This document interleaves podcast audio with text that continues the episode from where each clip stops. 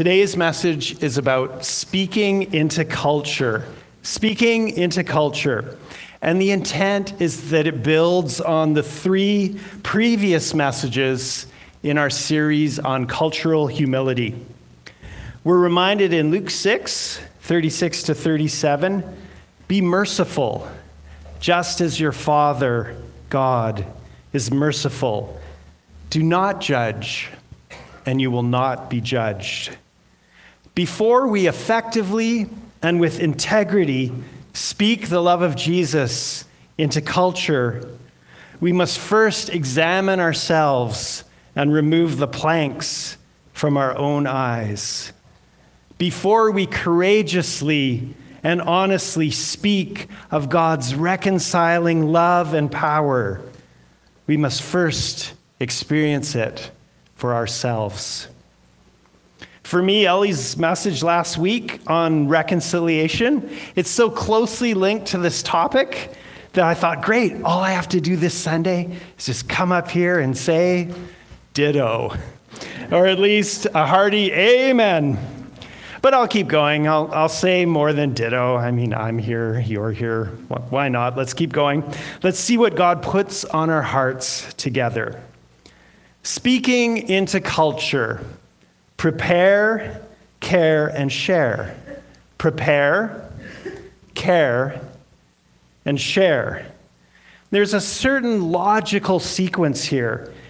But things don't necessarily happen in this linear order. For example, you might share with someone, and then as a result of this, you feel like, wow, I need to go and prepare more. And then you go back and share again. Or perhaps you care first. The Spirit places on you such a deep conviction and passionate concern for a person that you are compelled to prepare and share. The Apostle Paul writes in 1 Corinthians 9, verse 16 For when I preach the gospel, I cannot boast, since I'm compelled to preach. Woe to me if I do not preach the gospel.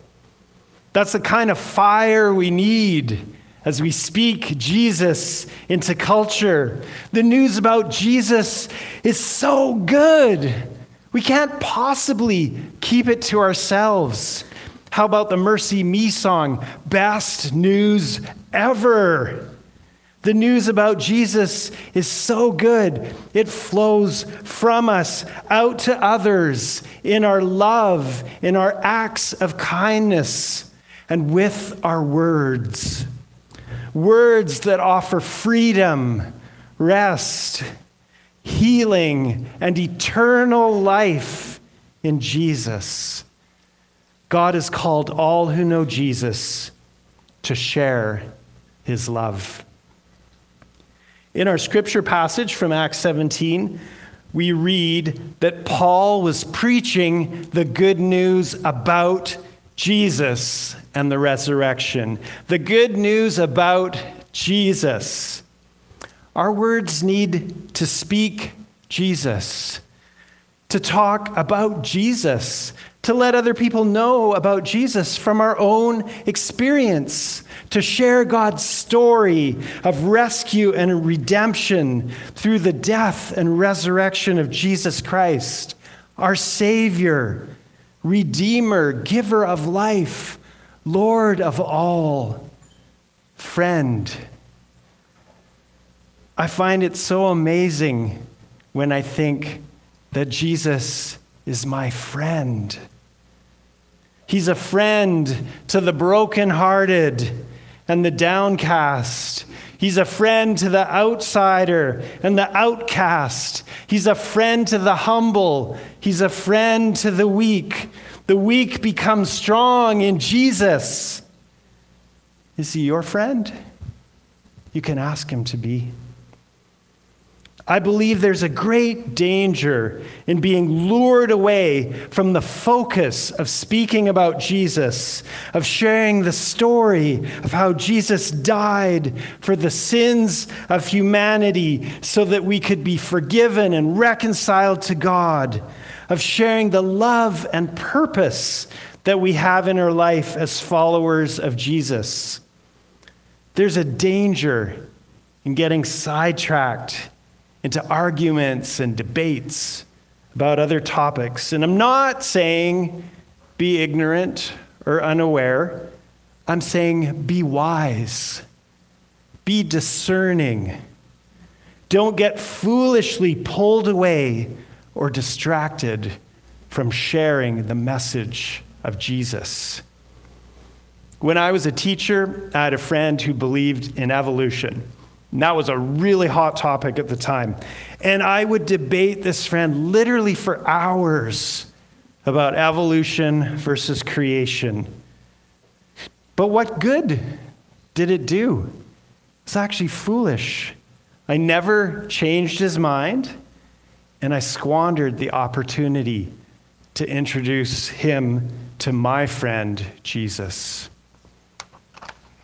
Let's look at how we can prepare. How can we effectively prepare to share Jesus with others?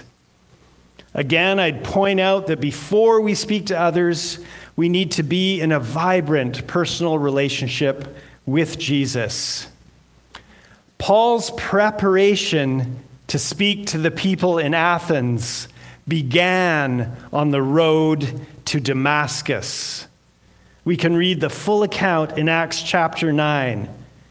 Because on the road to Damascus, Paul, called Saul at the time, heard the voice of the risen Jesus I am Jesus, whom you are persecuting.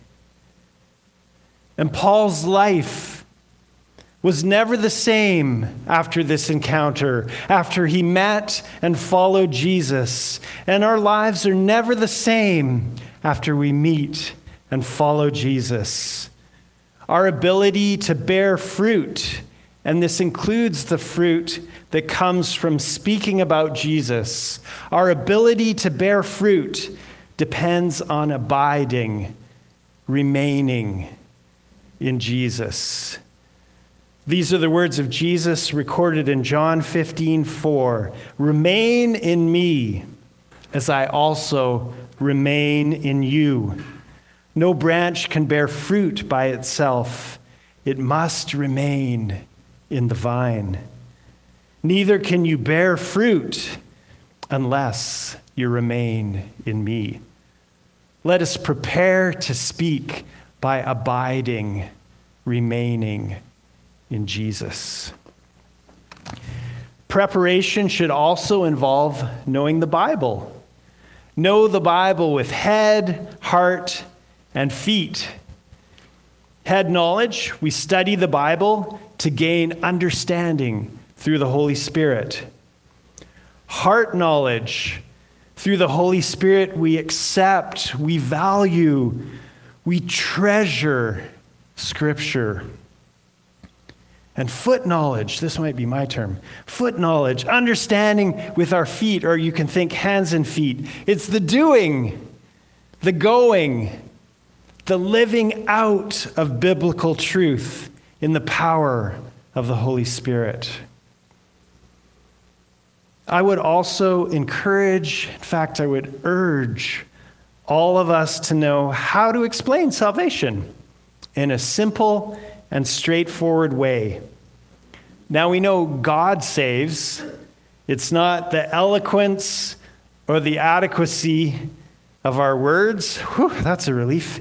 But when you're sharing the good news about Jesus, how he died and rose again, and then the person you're talking with actually wants to say yes.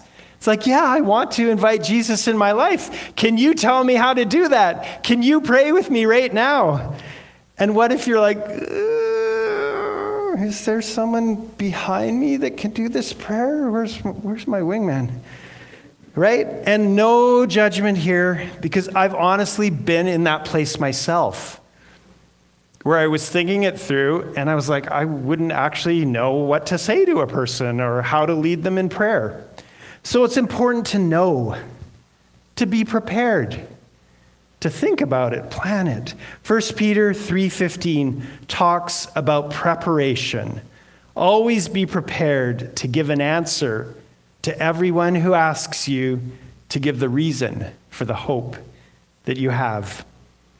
So let's take some time right now. Let's look at some scripture and consider how we could explain salvation, how we could invite someone to follow Jesus. In Matthew chapter 4, verses 18 to 20, we read As Jesus was walking beside the Sea of Galilee, he saw two brothers, Simon called Peter and his brother Andrew. They were casting a net into the lake for they were fishermen. Come, follow me, Jesus said, and I will send you out to fish for people. At once they left their nets and followed him. Very simple, yet very powerful, life changing. Come, follow Jesus. There was so much more ahead for Peter and Andrew. So much more would happen in their lives. But this was the beginning. Jesus said, Come, follow me. And they left their own life behind and chose to follow Jesus. In Acts chapter 16, we read the story of Paul and Silas in prison. They've been badly beaten. They're in stocks, but they're singing and they're praying to God. And then the room shakes. It's a miraculous earthquake, and the chains of all the prisoners fall off. Like everybody can escape, but they don't. And this is just a huge testimony to the jailer. The jailer was ready to kill himself. And when he sees that no one's left, he falls trembling before Paul and Silas and he asks the question, What must I do to be saved? And they answer, Believe in the Lord Jesus, and you will be saved. Believe in the Lord Jesus, and you will be saved. Again, very simple very straightforward. And Paul and Silas speak the word of the Lord to the jailer and his household. And everyone chooses to follow Jesus, and they're baptized right there. And wasn't that wonderful to witness this morning Teresa's baptism as she publicly declared her belief in Jesus and her commitment to follow him? One way to explain salvation. Now, I like this one. I like simple things that you can remember. You just think of the letters A, B, C. Admit, believe, choose. A, B, C. Admit, believe, choose. Admit. Admit that you have done wrong. The Bible calls this sin. Believe Believe that Jesus died on the cross for the forgiveness of your sins and he rose again. Choose. Choose to follow Jesus. Commit your life to him. Admit, believe, choose. Let's take a moment now. Let's close our eyes and pray together. Perhaps this is the day. Right now, you've been thinking about it for a while, and you know that now is the time, and you want to say yes to Jesus. Or perhaps today God is speaking to you in a fresh way about preparing and sharing your faith in Jesus. And if you'd like to commit your life to Jesus, you can pray a prayer like this from your heart. Father God, I admit that I've done things that are wrong and I've pushed you away. I'm sorry, God.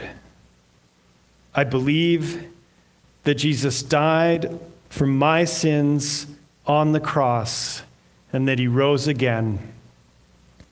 Thank you for your forgiveness.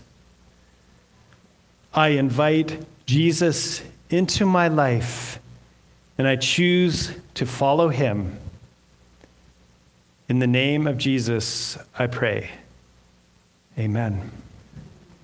Amen. And if you prayed that prayer today from your heart, you are a part of God's forever family. There is great rejoicing, and we rejoice with you. And let others know. Share. Find people in this church who will help you grow. I'll certainly help you. Let's continue examining how to speak into culture by preparing, caring, and sharing. Let's look at how we care and how we share.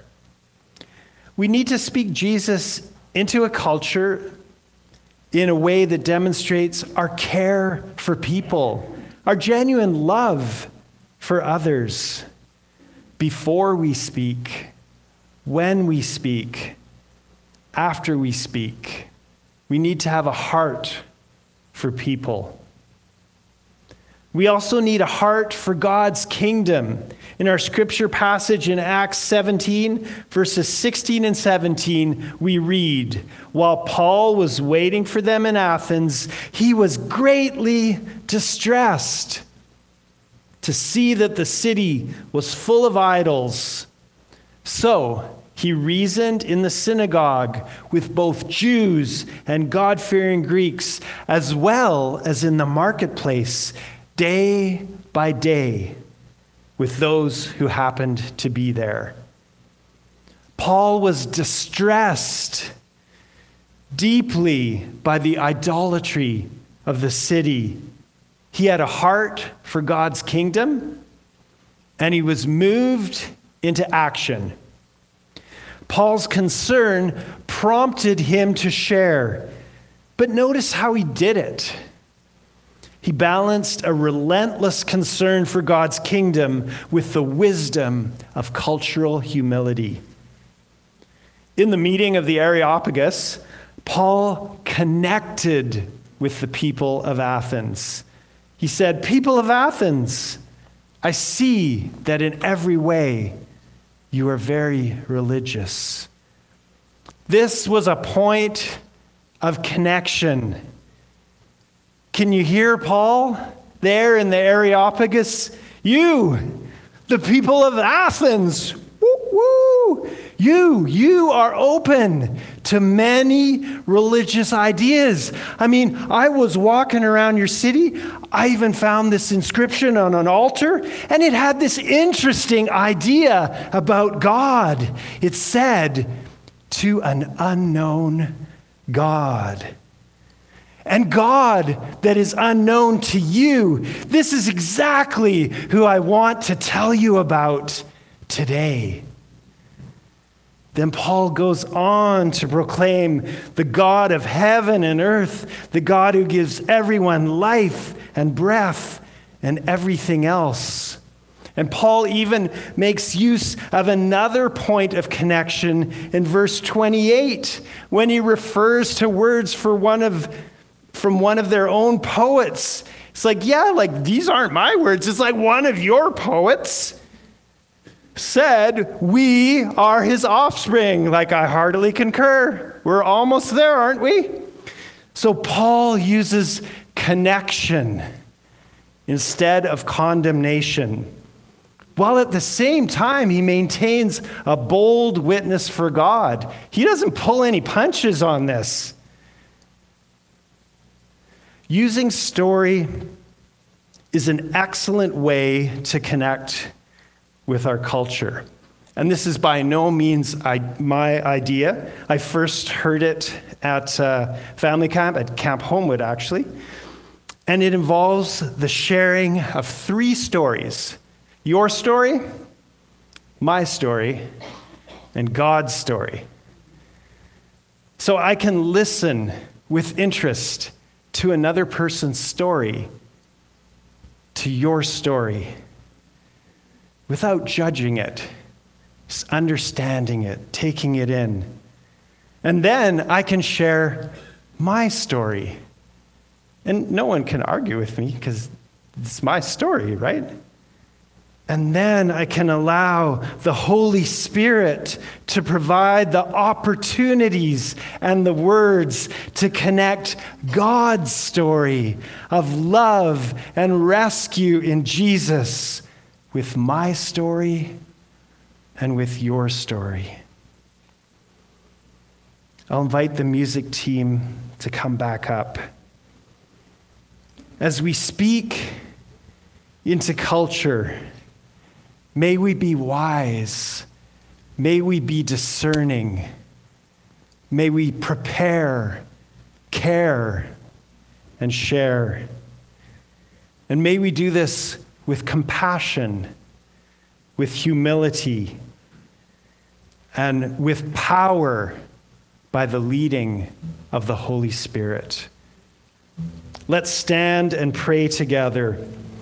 Father in heaven, Strengthen us by your power. Awaken our hearts to live a life of courage and love for your honor, for your glory. Give us boldness and humility, conviction and compassion, preparation and absolute reliance on you.